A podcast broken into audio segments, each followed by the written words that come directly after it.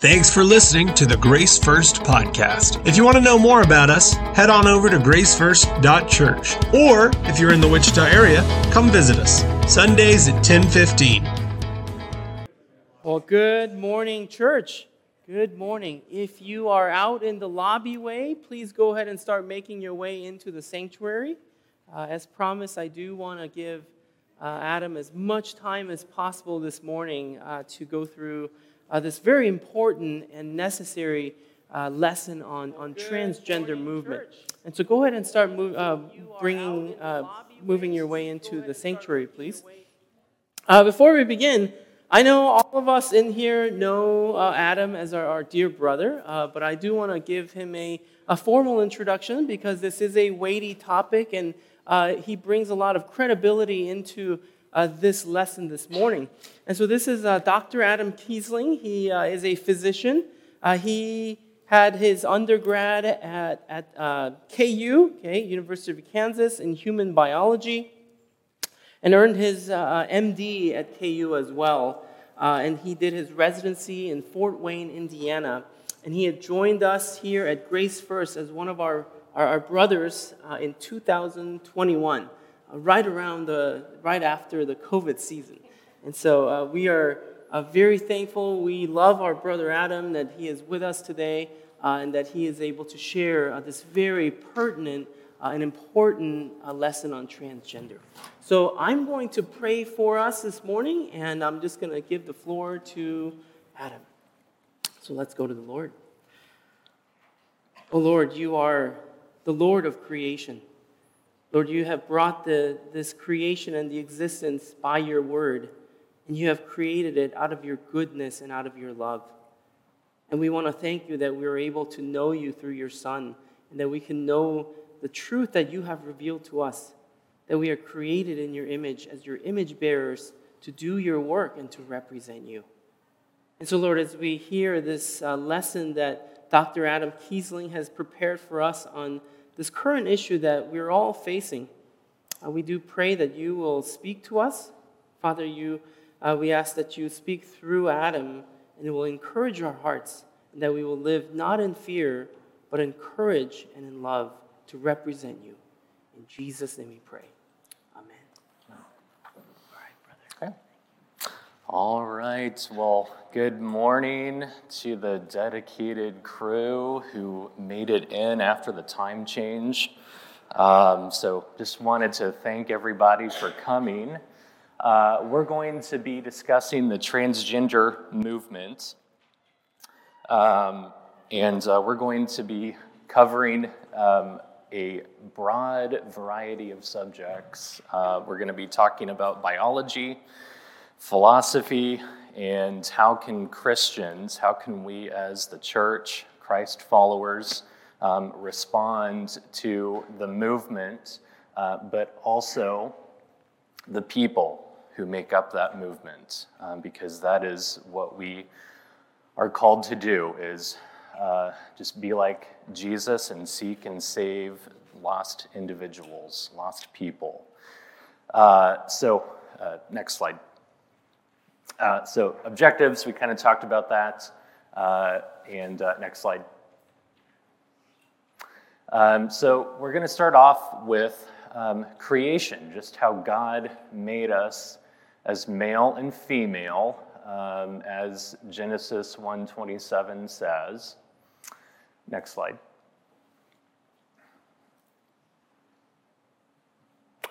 Uh, so the psalmist um, says, For you formed my inward parts, you knitted me together in my mother's womb. I praise you, for I am fearfully and wonderfully made. Wonderful are your works, my soul knows it very well. Um, so, we're going to be looking uh, a little bit at the biology uh, that makes us male and female, uh, that just kind of shows how the psalmist knew that we are uh, fearfully and wonderfully made. So, next slide. All right. Um, so, first off, we're going to start with genetics. Um, these are the cellular programming or this is the cellular programming of what makes us who we are from a biological standpoint. Um, humans have 46 chromosomes, which you can see here uh, if you counted them all up. Um, the 23rd pair uh, is what determines our genetic makeup as male or female. Uh, females have two X chromosomes, and males have one X and one Y chromosome. Next slide. So, uh, the X chromosome, uh, females have um, two X chromosomes. Um, these are larger in comparison to the Y chromosome. Um, the X chromosome has about 155 million base pairs, and that's per cell in our body. So uh, you have millions and millions of cells in your body. So just do the math on that, and you can figure out how many base pairs you have. The X chromosome um, has approximately 1,000 genes on it. Genes are what uh, makes uh, gives us our skin color, hair color, eye color, um, how tall we're going to be, uh, how heavy we're going to be. Um, and then the X chromosome has about 5% of our entire uh, genetic makeup. The Y chromosome, much, much smaller, uh, about 59 million base pairs, it only has approximately 70 genes on it, and it's about 2% of the genetic makeup uh, in the cell. So, as you can see, men are just much simpler uh, than, than women are. So, next slide.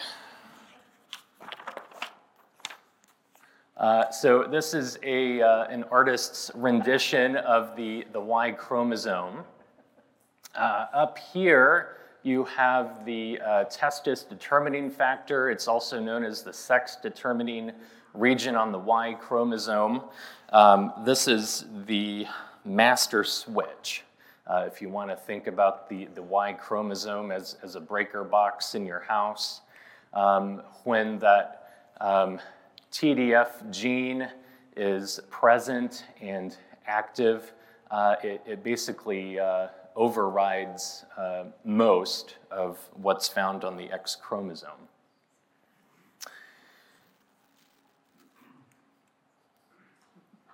Next slide. Um, okay, so intersex, um, you may have heard about this in the news or the media. Um, this, is, um, this is a non normative condition. Okay, this is uh, less than 2% of the, the total population. Um, it has various manifestations. It looks different for everybody. Um, but intersex individuals are born with both male and female anatomy.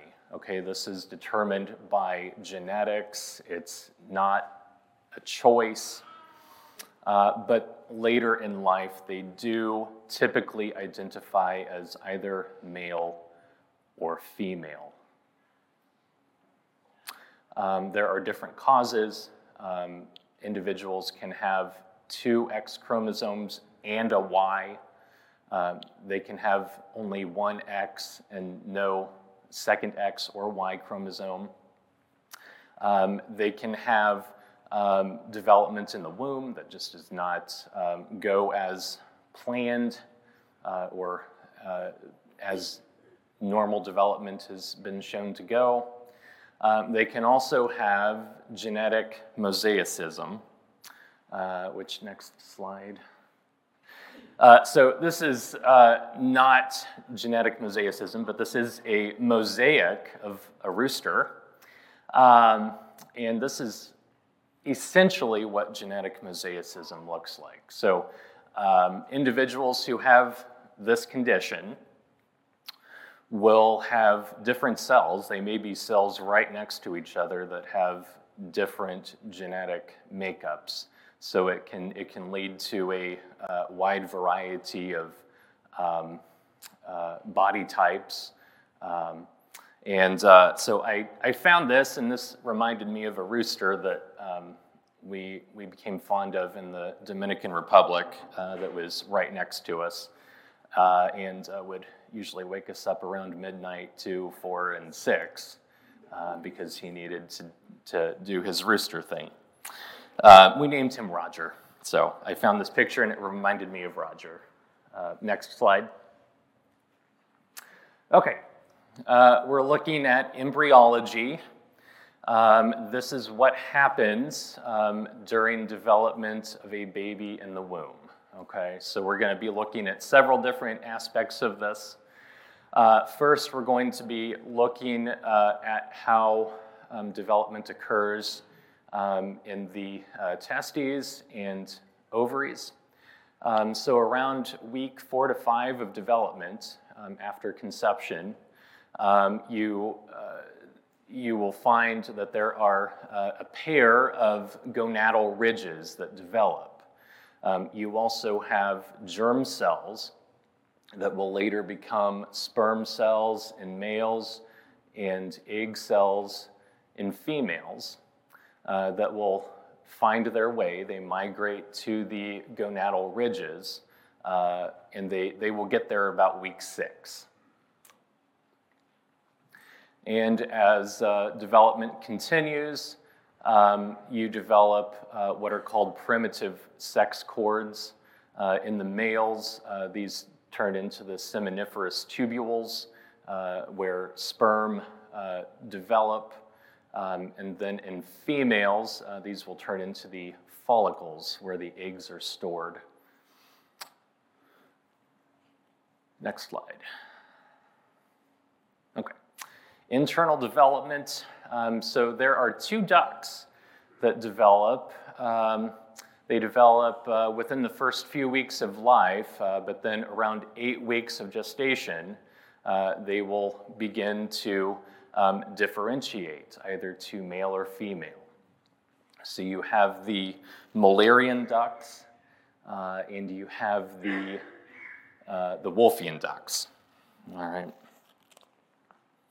So in males, um, when that um, testis determining factor gene is being expressed on the Y chromosome, um, you will start to get um, testosterone and a hormone called anti-Mullerian hormone um, that are developed in the testes. And these hormones uh, will cause the uh, Mullerian ducts to disappear, and the Wolffian ducts will stick around. And the Wolffian ducts will eventually turn into some of the internal uh, male structures. Um, in females, um, in the absence of testosterone, it has nothing to do with estrogen or progesterone. In females, the Wolffian ducts will, will break down and degrade.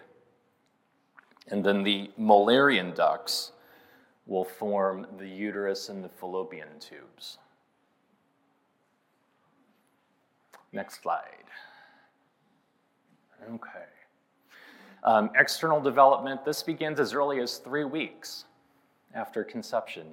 Um, so you have a structure called the cloacal fold that will develop into the genital tubercle and genital swellings.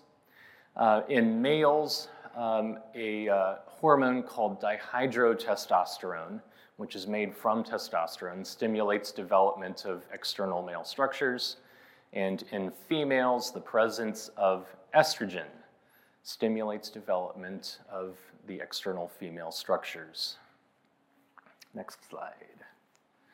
Um, okay, so this is halfway. We're halfway through the biology section. Um, this is our dog Odin. Um, some of you might be feeling this way. Um, and uh, just, I want to reassure you that we're, we're halfway through. So, all right, next slide. Okay, bone structure. There is a difference between males and females. So, in the males, uh, on your left, um, you will see the, the male pelvis.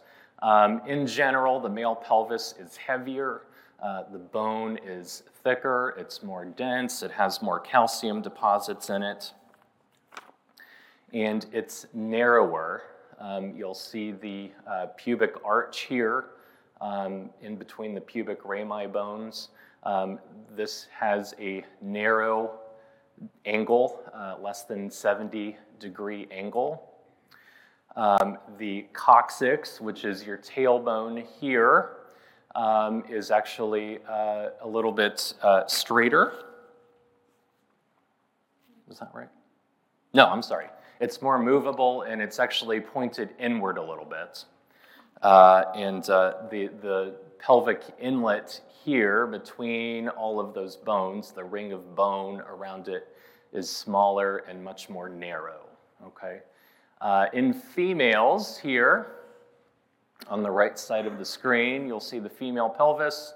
Um, in comparison to males, it's less dense, it's lighter. Uh, the uh, tailbone, the coccyx, is uh, much less, um, uh, or I'm sorry, it's much more flexible uh, and it's uh, actually a lot straighter. Um, it does not angle in towards the pelvic inlet.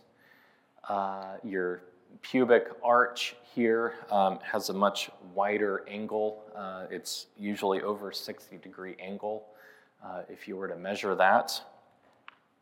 And then your pelvic inlet between the ring of bone is going to be much more wide. Um, does anyone know why that might be? So, next slide. Okay, the skull um, there is a difference in skull structure between males and females. Again, the, the bone is much more dense. A male skull is going to be heavier. Um, the artist's rendition of the male skull is on the top, and then the rendition of the female skull is on the bottom of your screen. Uh, in males, um, they have more of a sloping forehead here that you can see on the, the side view um, in comparison to the female forehead, which is uh, a lot more just vertical up and down. Your brow ridges, where the eyebrows go, uh, much more prominent and pronounced than in your female uh, skull. Males have much more square chins, the angle of the mandible here, which you can feel. Uh, it's kind of that bony point behind your jaw. Um, it's going to be much more pronounced, more of a sharp 90 degree angle in the males. In females, the mandibular angle is going to be much more rounded. Uh, in males, they have uh, a much more pronounced mastoid process in comparison to the females, where it's, it's much smaller and less pronounced. Um, you do have rather large muscular structures um, that attach to this, uh, this point on the skull. Uh, in, in men, those muscles are much larger than in their female counterparts.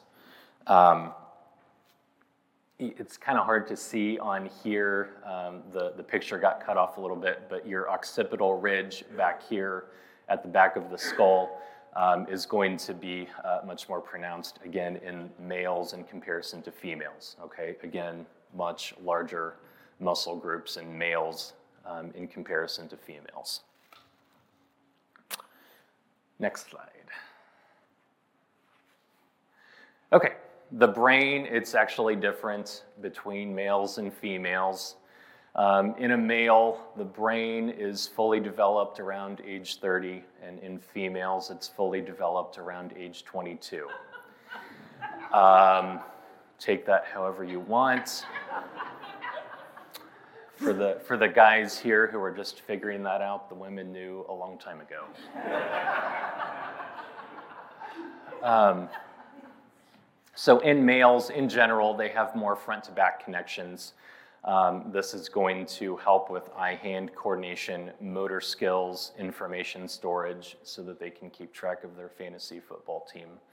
Um, in females, um, you have more left to right connections, uh, which improves critical thinking, um, and uh, women have much better listening uh, and um, language skills um, than men do.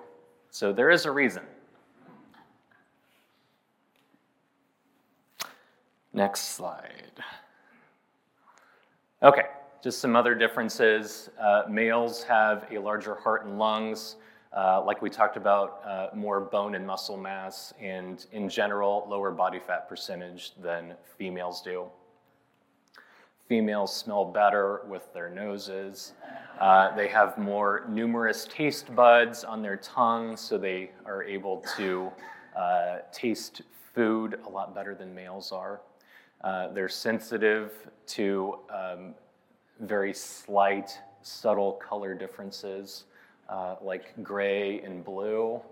Uh, and they, in general, heal, hear uh, much better than men do. So, next slide. Okay, hormones. Um, did you know that cholesterol is what um, starts off the process of forming testosterone, estrogen, and progesterone. Now you do. So, um, testosterone, the male hormone, estrogen, progesterone are the female hormones. Um, males and females do have all of these. Uh, however, uh, males have a much higher level of testosterone in relationship to estrogen and progesterone and vice versa for women. They have much higher levels of estrogen and progesterone in comparison to testosterone. So there's only several hormone options there. Okay, next slide. So if you're confused, what's the point of all of this? Next slide. So, science supports the biblical account of creation as male and female. In general, there are only two normative, or there are only two normative um, sexes, male and female. Next slide. Um, so, in the Old Testament, the Israelites would have understood biological sex and gender identity as a unified, inseparable whole. So, biological sex would have been intertwined with their gender identity. An individual with uh, male uh, physical features would identify as a man, and an individual with female physical features would identify as female. So Jesus had this view in mind um, when he was talking about uh, divorce and, and, being male and female. Um, and Paul had this, uh, this uh, worldview in mind as well when he was citing uh, this passage from Genesis 2. Um, and so Jesus had this view, Paul had this view. It is the biblical worldview, and we as Christians today should have this view. Next slide. So now we're going to look at the fall. Satan came up to Eve and said, Did God actually say? And that's really the question that we are facing today. Next slide.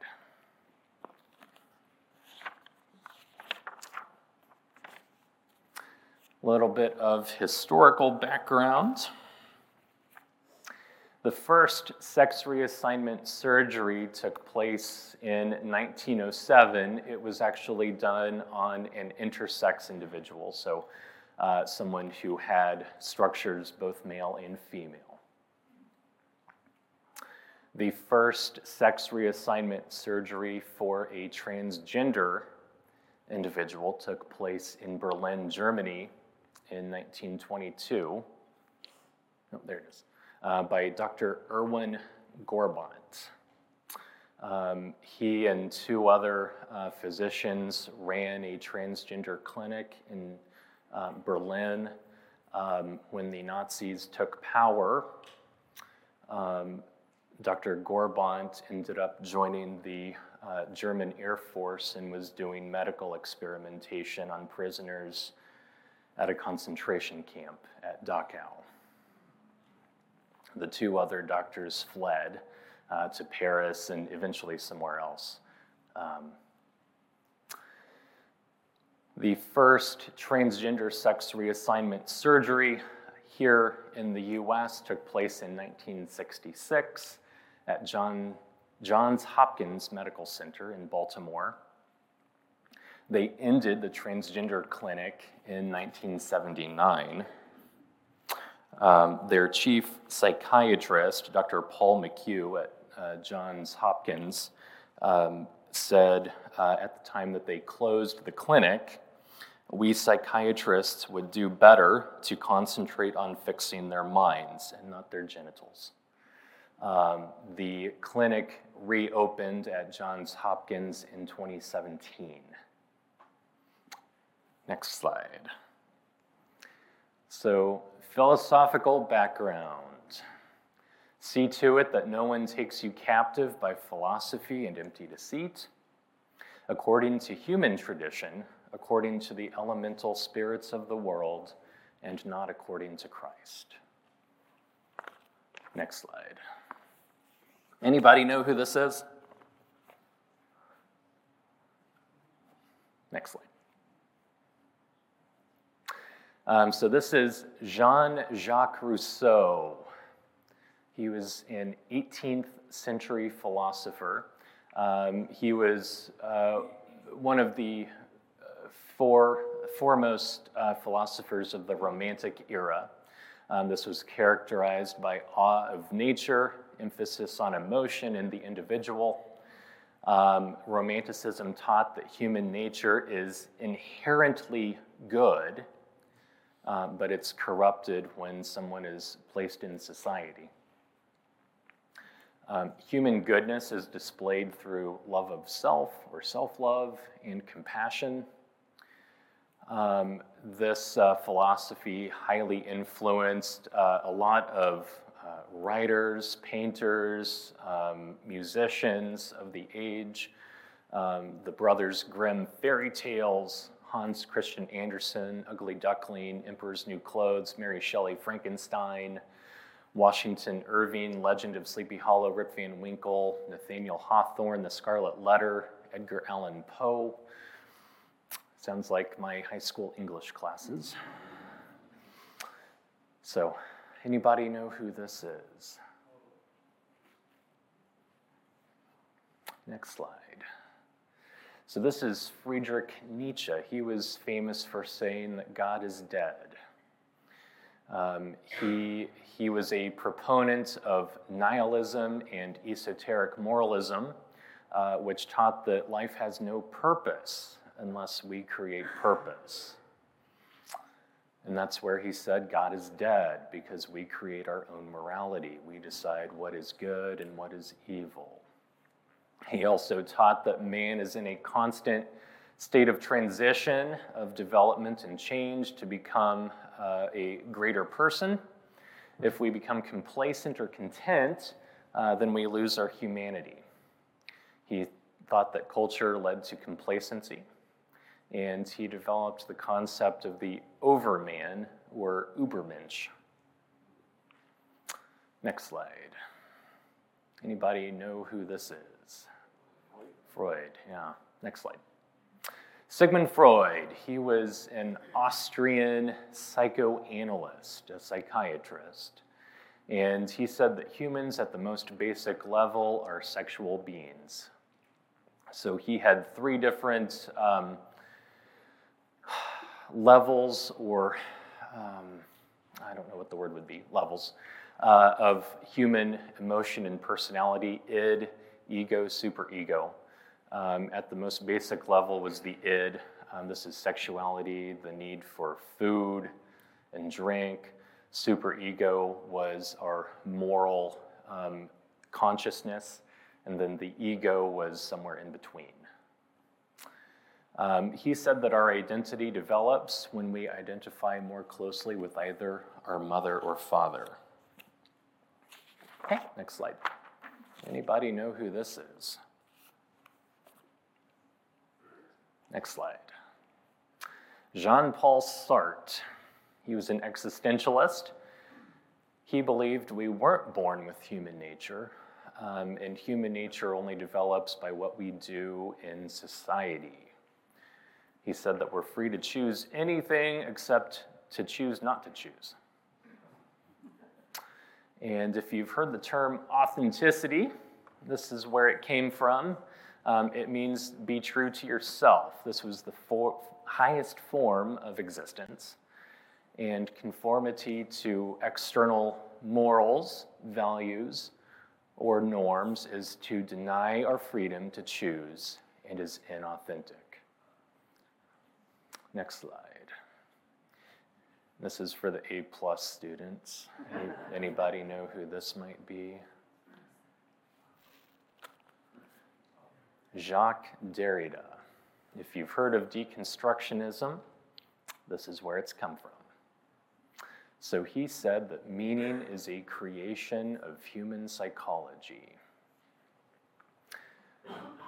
Something written 2,000 years ago or even 50 years ago has no meaning today because we cannot understand the cultural context and it has no application to today. He said that we need to critically read a text to identify the binary opposites. Next slide. So he also said that there is inherent conflict between binary opposites that cannot be resolved. In addition, we need to seek justice for the oppressed side, although true justice can never be achieved. So he highly influenced the uh, transgender and the LGBTQ movement as well as critical race theory. So, what's the point of that?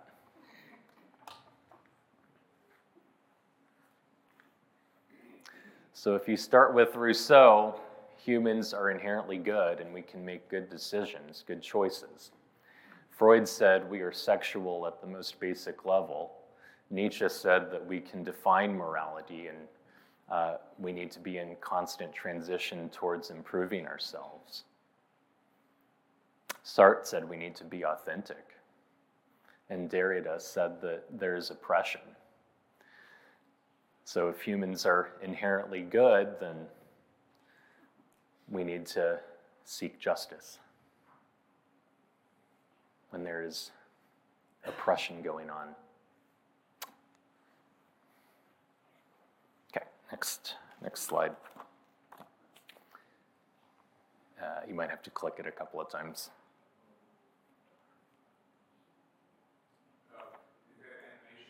It did, yeah. Is it not going to work? Okay.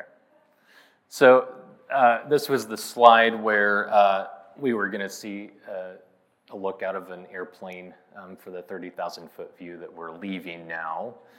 And there were some people, and we're going to start talking about the people.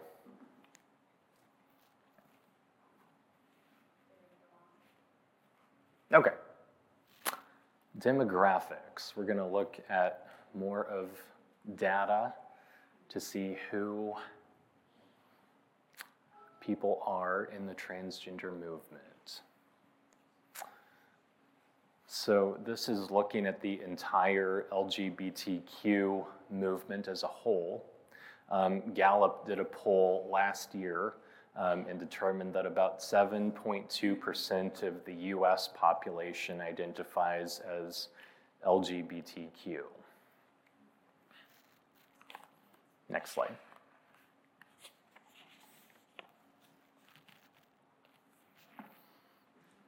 All right, again, the same Gallup poll. You'll see that the transgender population makes up about 0.6% of all US adults based on this poll.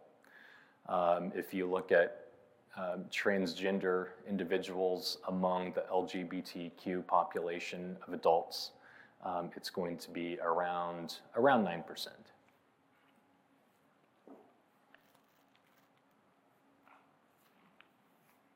Next slide.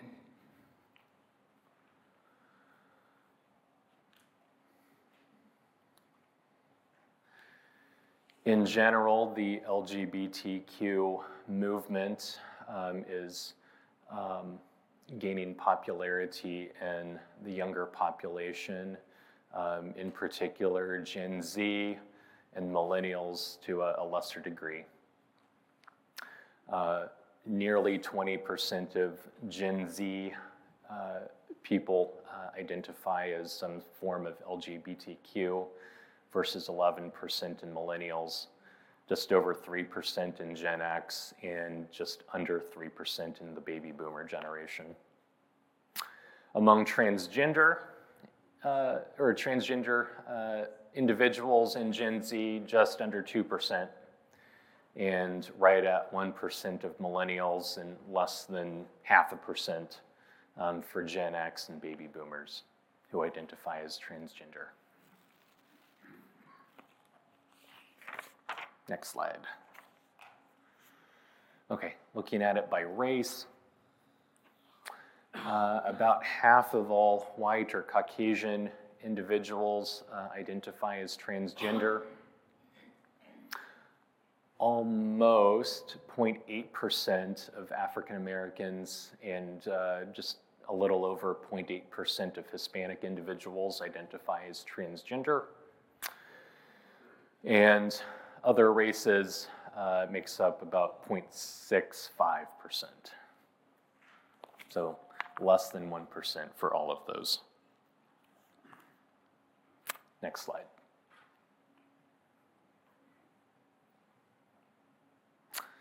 Uh, so socioeconomic status uh, between transgender and cisgender individuals. Uh, transgender individuals uh, you'll see in green, um, cisgender or uh, same gender uh, individuals you'll see in the uh, blue green uh, color there. Um, so 26% of transgender individuals uh, live below the poverty line uh, versus about 15% of cisgender. about equal, looking at married individuals, uh, right around uh, 50% for both. Uh, pretty close, um, uh, looking at uh, rural um, living, um, 29% transgender, 23% cisgender. Um, employment, um, about equal, but a little bit higher in cisgender uh, individuals and uh, individuals attending or who have attended college uh, quite a bit higher um, in the cisgender um, population compared to transgender.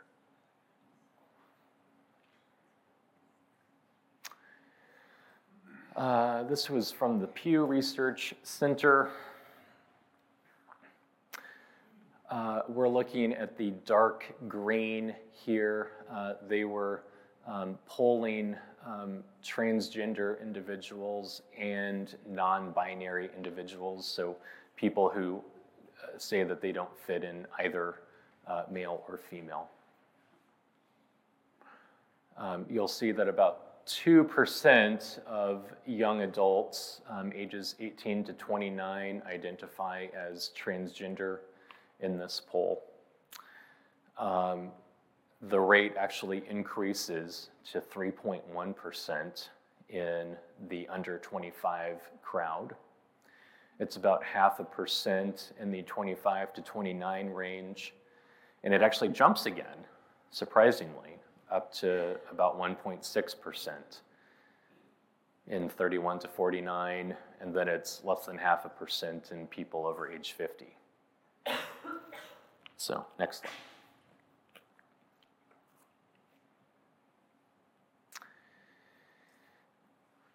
Um, more than four out of 10 adults in this country say that they know at least one transgender individual.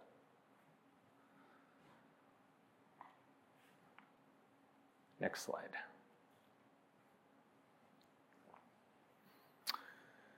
So, abuse.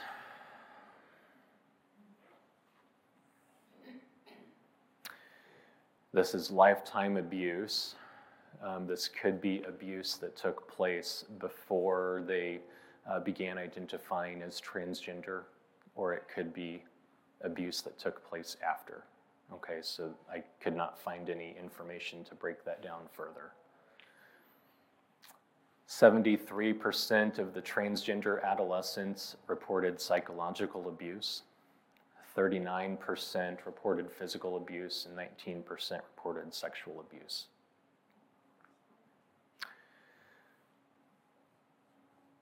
There was much more risk of abuse in transgender individuals than cisgender, meaning they identify as their biological sex.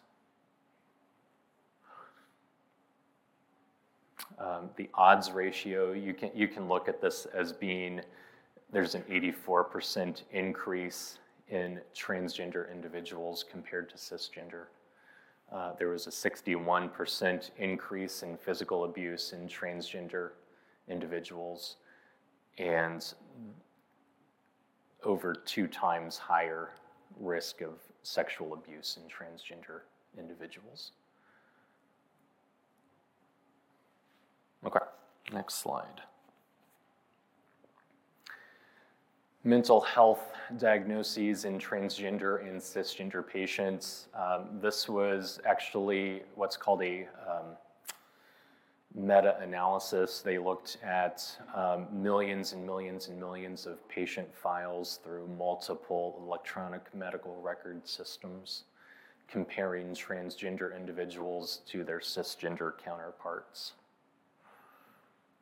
Transgender individuals have much much, much, much, much, much higher rates of mental health issues in comparison to the cisgender population. 58% of transgender individuals had at least one mental health diagnosis, compared to about 14% in cisgender. Significantly higher rates of depression, bipolar disorder, generalized anxiety disorder, in the transgender population compared to cisgender.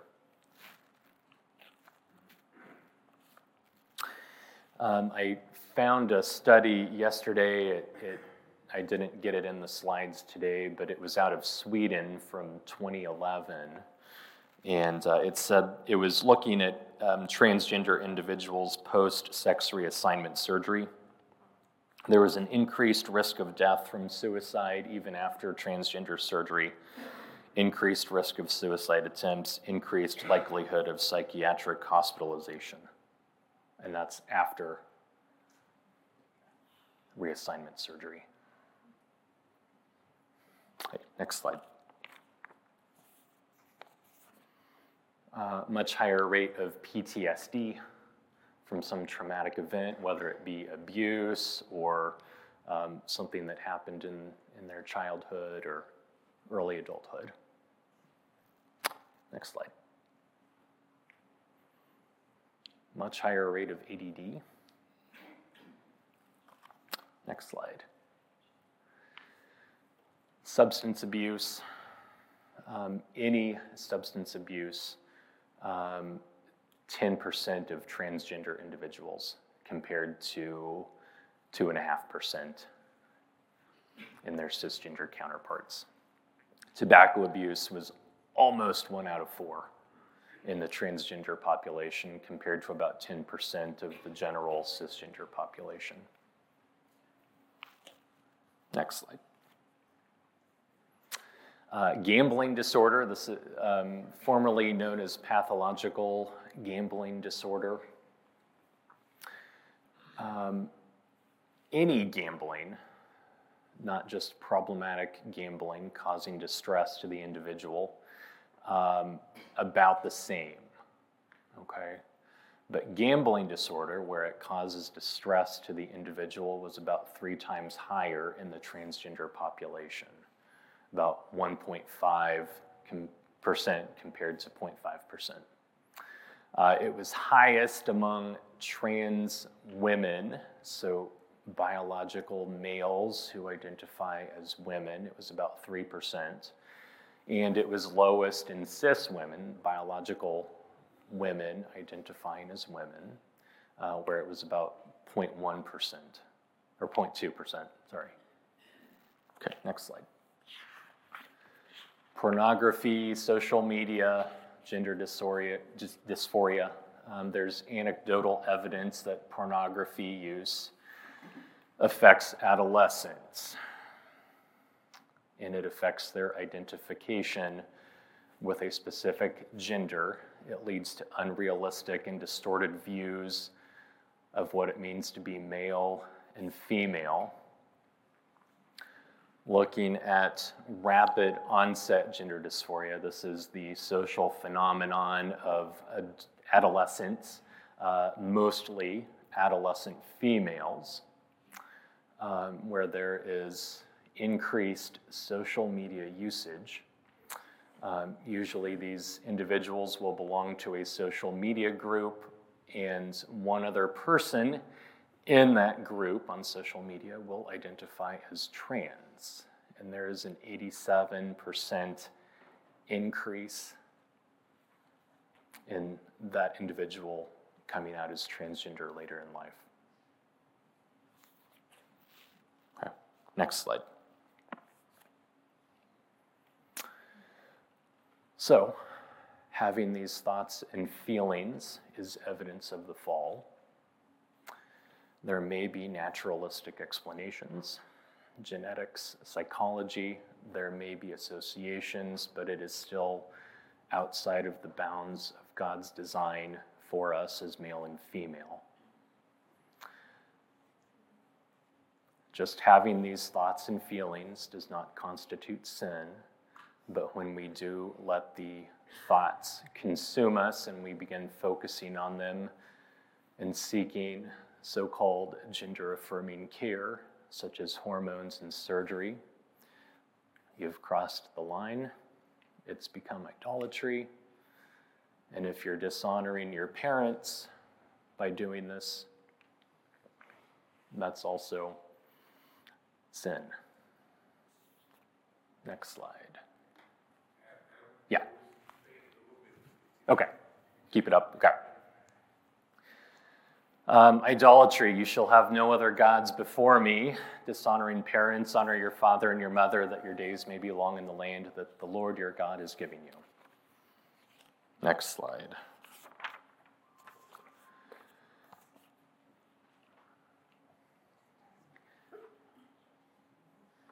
We haven't changed much. Everyone did what was right in his own eyes. The natural person does not accept the things of the Spirit of God, for they are folly to him, and he is not able to understand them because they are spiritually discerned. All right, next slide. So, redemption. That's what we should be about as the church, as Christ followers. For if, while we were enemies, we were reconciled to God by the death of his Son, much more, now that we are reconciled, shall we be saved by his life. Next slide. We are called to love our neighbor as ourselves, even if they don't live life the way we think they should. We're still called to do that. This was given to Israel after the fall. Next slide.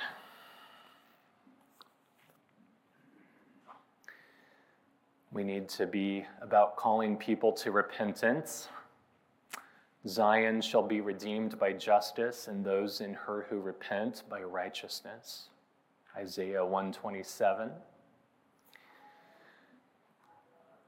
Luke 5, Levi made him, Jesus, a great feast in his house, and there was a large company of tax collectors and others reclining at table with them. And the Pharisees and their scribes grumbled at his disciples, saying, Why do you eat and drink with tax collectors and sinners? And Jesus answered them, Those who are well have no need of a physician, but those who are sick. I have not come to call the righteous, but sinners to repentance.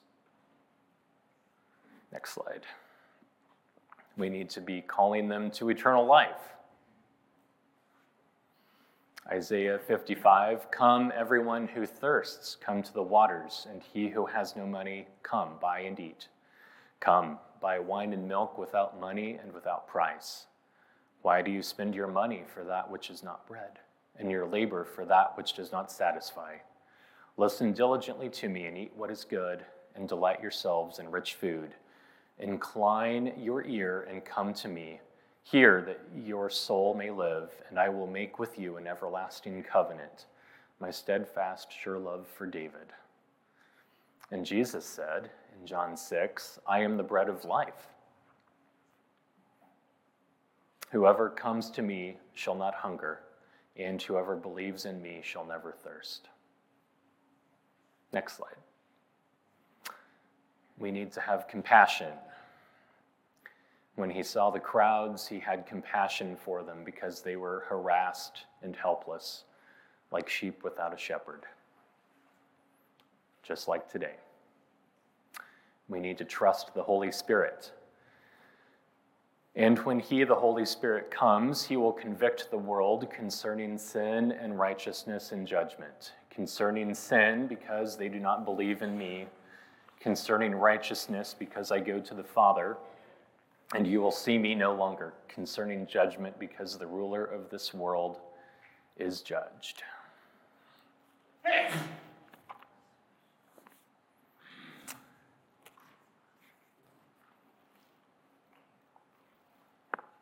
Jesus answered, Truly, truly, I say to you, unless one is born of water and the Spirit, he cannot enter the kingdom of God. That which is born of the flesh is flesh and that which is born of the Spirit is spirit. So, just a question how do we measure success? Is it based on how many converts we make? Or do we measure success by obedience to what God is calling us to do and to say? So Jesus met the Samaritan woman at the well. Uh, we're not going to read the whole passage, uh, but Jesus' purpose in this, um, uh, or with this woman, was to seek and to save the lost. Well, his purpose for everybody was to seek and to save the lost. We know that Jesus' position on marriage is between one man and one woman. Um, this woman was, was not living that way, but Jesus still interacted with her and was um, calling her um, to uh, faith and to believe in him. So in this in this case, um, the takeaway is purpose trumps position with genuine questions and questioners. Next slide. Um, the parable of the Good Samaritan, um, pretty familiar to, to everyone here, I'm sure. Who was the neighbor to the man in need? And just hypothetical questions. Um, who was the neighbor to the man in need, and how does this apply to my life and my ministry? Next slide. Hey, we're going to finish. Glorification. For the Lord himself will descend from heaven with a cry of command, with the voice of an archangel, and with the sound of the trumpet of God, and the dead in Christ will rise first. Then we who are alive, who are left, will be caught up together with them in the clouds to meet the Lord in the air, and so we will always be with the Lord. Next slide. And I tell you this, brothers flesh and blood cannot inherit the kingdom of God, nor does the perishable inherit the imperishable. Behold, I tell you a mystery. We shall not all sleep, but we shall all be changed in a moment, in the twinkling of an eye, at the last trumpet. For the trumpet will sound, and the dead will be raised imperishable, and we shall be changed. For this perishable body must put on the imperishable, and this mortal body must put on immortality. When the perishable puts on the imperishable, and the mortal puts on immortality, then shall come to pass the saying that is written Death is swallowed up in victory. O death, where is your victory? O death, where is your sting? The sting of death is sin, and the power of sin is the law. But thanks be to God who gives us the victory through our Lord Jesus Christ. Therefore, my beloved brothers, be steadfast, immovable, always abounding in the work of the Lord, knowing that in the Lord your labor is not in vain.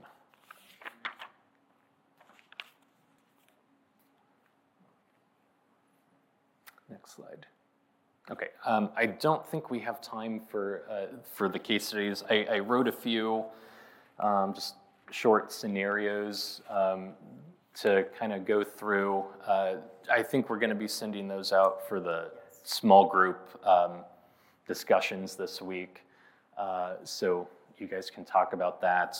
We have five minutes if anyone has questions about anything. Uh, but that's that's the that's the Is there end. something else I can help with? No, Siri. Thank you. yeah. So, any questions at all? Do we need a mic too?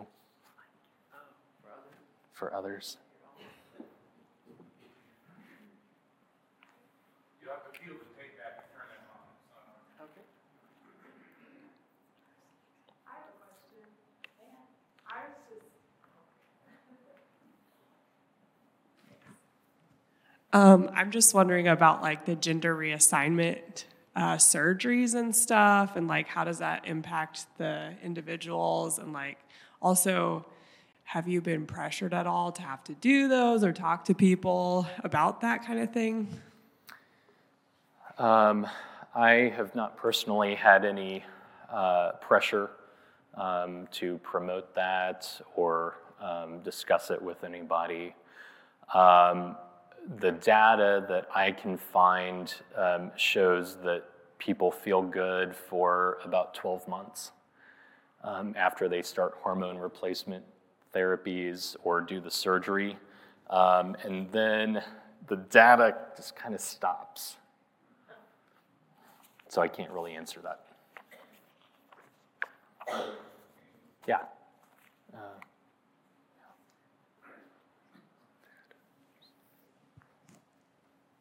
Yeah, my greatest uh, concern and compassion would be for the 1.5% that are not normal birth. That are both male and female at that time. Yeah. Have you treated any people like that, and what's your position on that? I have not had to treat anyone uh, like that.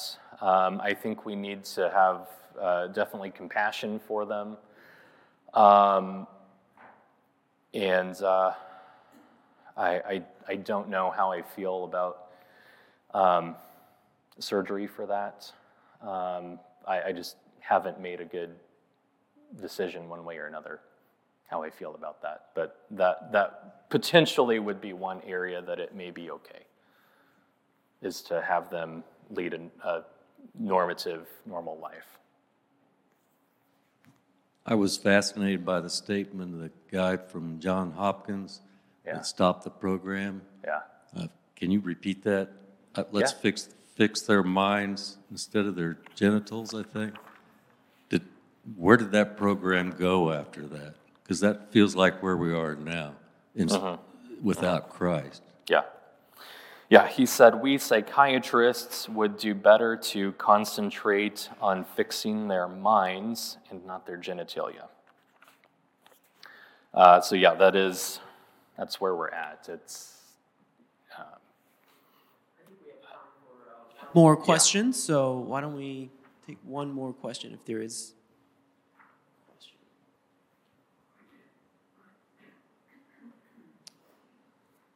Okay.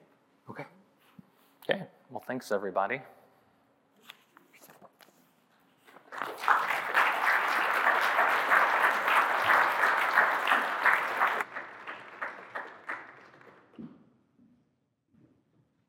We want to thank you so much for putting in the time to uh, prepare this, this Sunday school lesson for us. I know this is a very heavy topic in, in all of our lives. We know, you know, the, the, you said that 40% of people have either interacted or have known someone who is dealing with this issue. And so I think we can say that we have seen these people around. Uh, they're in our families, they're in our lives. And so uh, thank you for sharing that. And uh, if you have any further questions, uh, we're going to be sending the case studies for you to discuss in your small groups this week. Uh, and also, if you have questions, uh, we were thinking about doing a kind of a Q&A type of a, a, a panel down in about two weeks because uh, Adam's going to be gone.